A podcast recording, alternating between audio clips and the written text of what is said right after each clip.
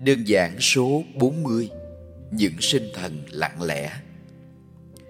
Tôi không thích tiết lộ ngày sinh của mình.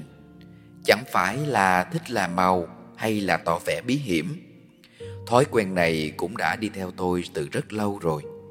Đơn giản bản thân tôi nghĩ, Đó là ngày của riêng mình, Chứ đâu có nhất thiết mọi người phải nhớ đến. Có những mối quan hệ trong nhóm bạn bè hay các đối tác kinh doanh của mình cũng từng được kiểm chứng việc khi họ biết được ngày sinh nhật của tôi.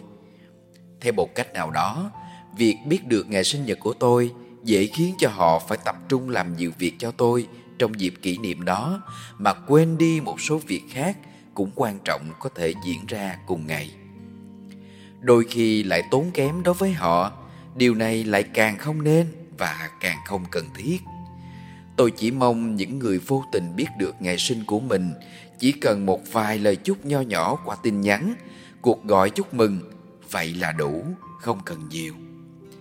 Tôi cũng không có thói quen phải tổ chức tiệc. Sinh nhật đối với tôi chỉ là một dịp nhắc nhớ về tuổi, về những kế hoạch trong năm qua đã hoàn thành như thế nào, về những dự định sắp đến. Sinh nhật, tôi thường một mình đi đâu đó.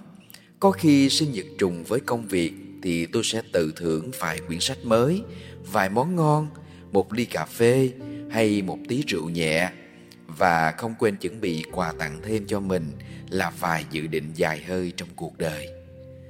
Ý niệm về việc kỷ niệm sinh nhật suy cho cùng có quan trọng hơn việc chúng ta sống cho tương lai, cho những điều đang chờ đợi không? Còn tuổi nào cho tôi?